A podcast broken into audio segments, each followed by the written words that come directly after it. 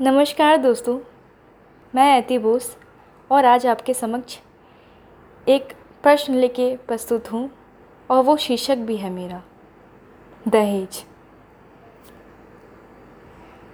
यूँ ही नहीं दहेज कोई लेता होगा, बेवजह के यार में वजह हज़ार होता होगा।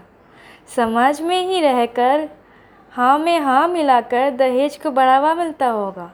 बेवजह लालच की ओर में खुद के शौक़ पूरा करता होगा। बेटी और पत्नी ना बोलकर नौकरानी चाहता होगा। ज़रूरी नहीं है दहेज बेवजह लेता होगा। खुद के आशियाने को सजाने और बरकत दिखाने के चक्कर में समाज में छुप कर दहेज लेना पड़ता होगा।